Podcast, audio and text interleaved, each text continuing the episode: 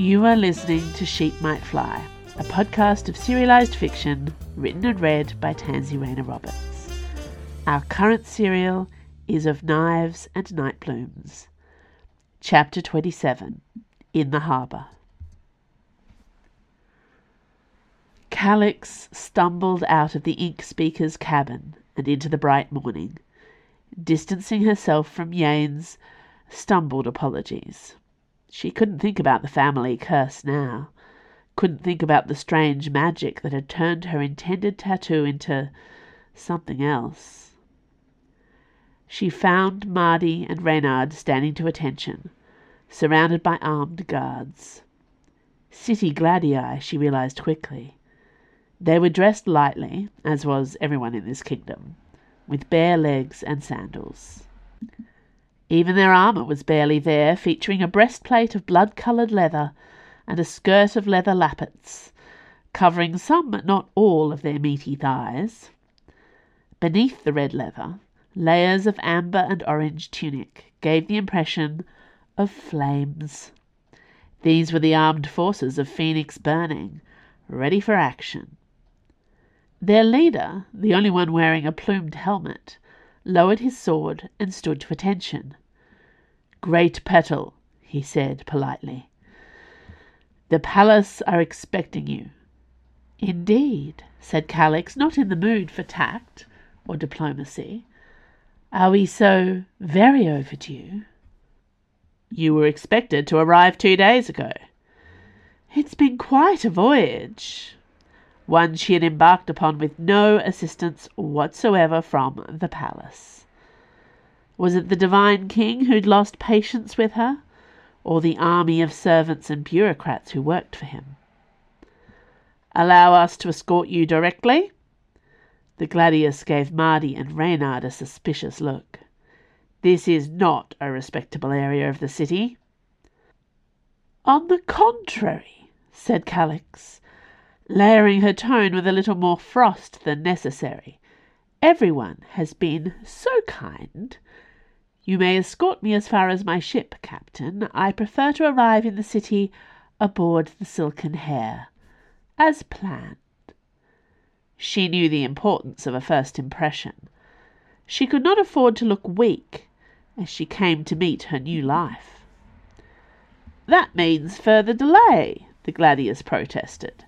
Clearly he had not spent enough time around royalty if he thought his opinion was desired.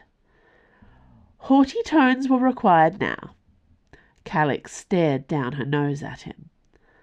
I'm hardly dressed for my first reception, she said, pulling her silken shawl more tightly around herself. Mardy, Reynard, with me.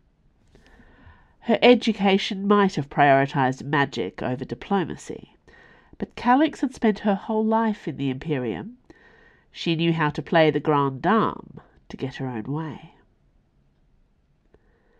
The gladii escorted them across the shabby and ramshackle collection of boats and bridges, of floating rats' nests, that was the Court of Miracles, to where the silken hare was berthed.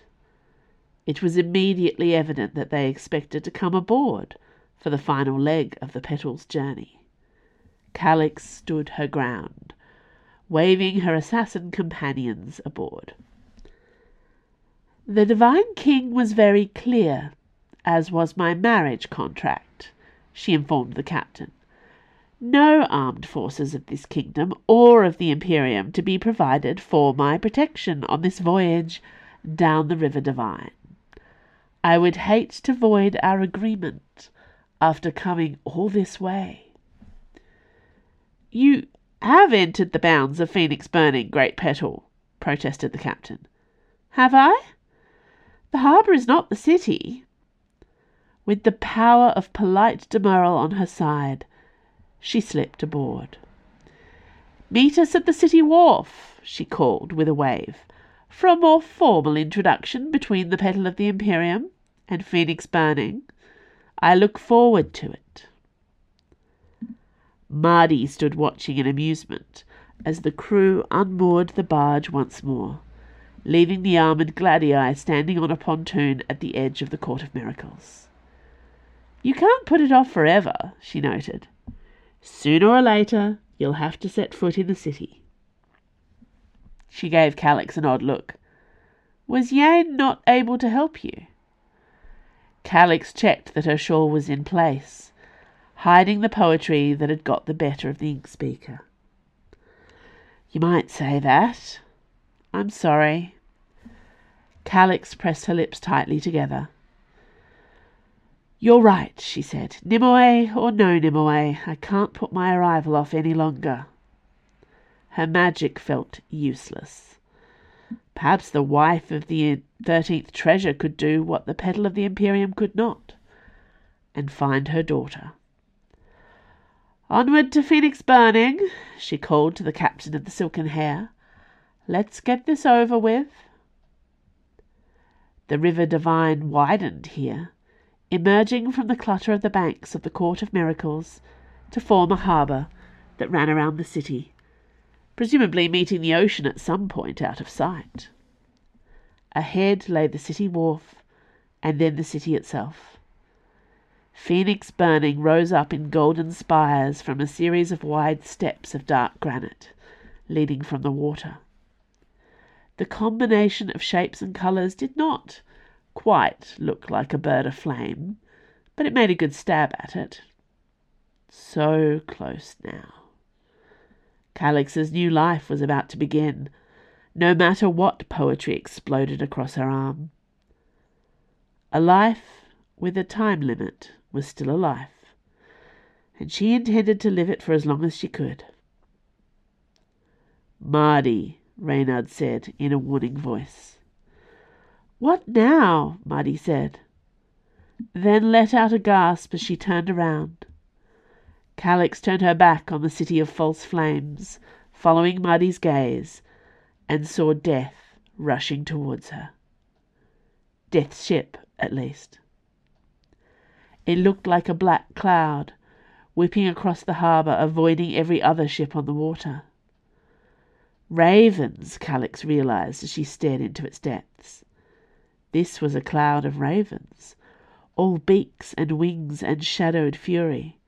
The cloud moved like a ship, like a swift yacht on the wild ocean, tacking sharply to catch the winds here and there. Behind death, Something pale and bright began to build. Water glowing with light? A tidal wave on a river? Calix could not wrap her head around what she was seeing. Shadows and water coming right for her. She saw Mardy wrap her hands helplessly around her belly, not knowing how to protect her baby against this new threat. She saw Reynard Calderon a crossbow at the ready, realizing too late that his weapons could do nothing. In the final moment before the collision, the man hooked one arm around Mardy's shoulders, pulling her close to him. The cloud of ravens hit the silken hare all at once. Darkness wrapped around them like a cloak, along with the sound of screaming wood splintering. There was a wild whir of feathered wings, a shiver of cold closing in around them. Calix heard the captain calling out to his men, and then she heard nothing but the groaning, creaking of a barge breaking apart. The deck exploded under her feet, like someone had dropped a wine glass and somehow slowed the scatter of shards. Calix flung her magic in all directions, but the pressure of the angry god and his miracles, the darkness of the black feathers, muffled her connection to her own power. Calix fell. Cold immersed her, the water of the river divine, cold, wet, under water, buried alive, deep. No, Calix would not allow this. She'd been so close. She hadn't sailed the length of this damned river just to drown in her last moments. She lashed out under water, feeling for something, anything that would connect her back to her magic. It was the middle of the day, but when she opened her eyes under the deep and murky water of the river, she saw night blooms glowing. Icaros did not have time to worry about the precarious method Nimue used to transport them across the river. They were going too fast to think about anything at all.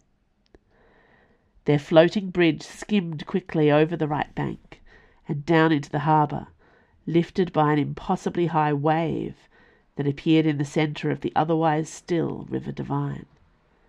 They arrowed into the swarm of ravens that was Death's ship, closing in on the silken hare. They were not fast enough.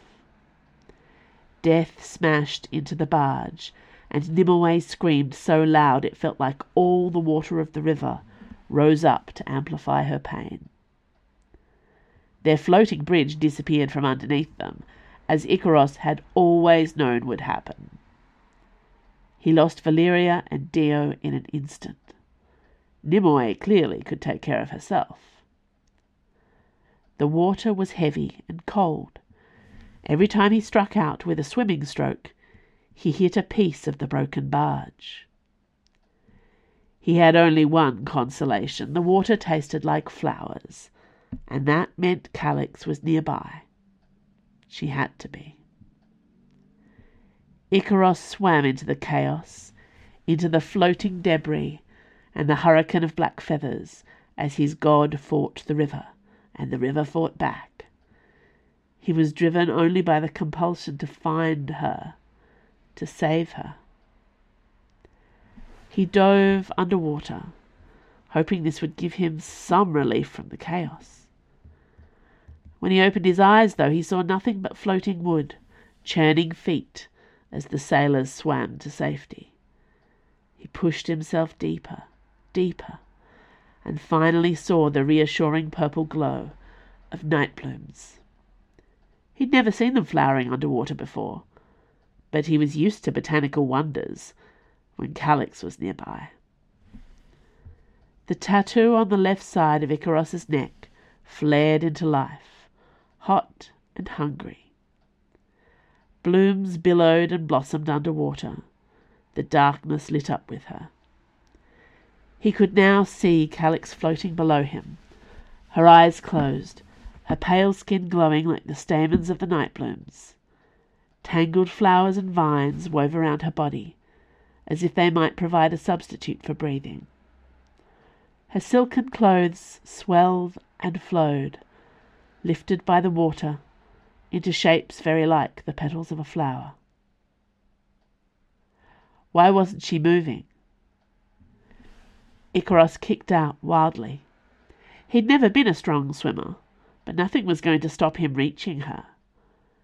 He had long since abandoned the idea that serving Calix was a humiliation. What else was he good for? Through the thick wild water of the river, Icaros struggled closer, closer.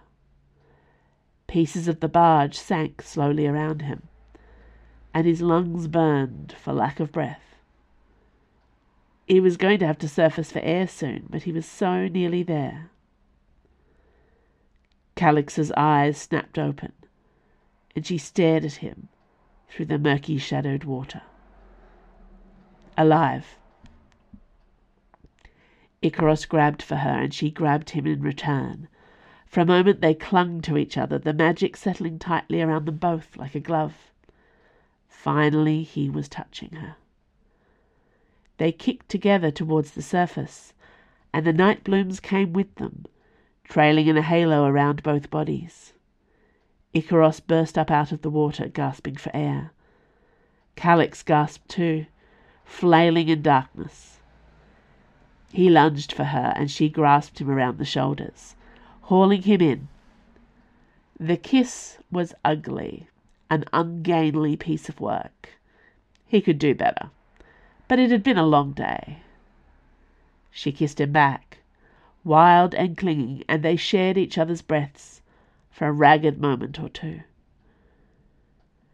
It took longer than it should have done for either of them to notice that this was not the harbour of Phoenix Burning. They were somewhere else entirely.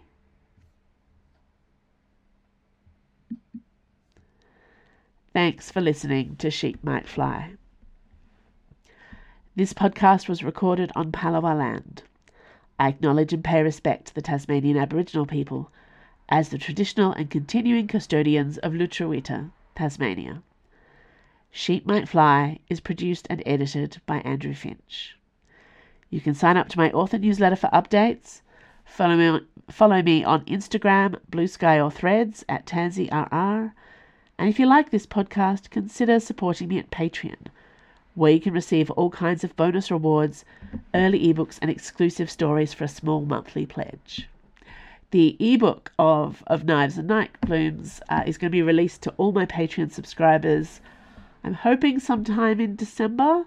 It depends on whether I get too tangled up in rewrites and edits, but as soon as possible, I'm going to have an ebook there uh, for them.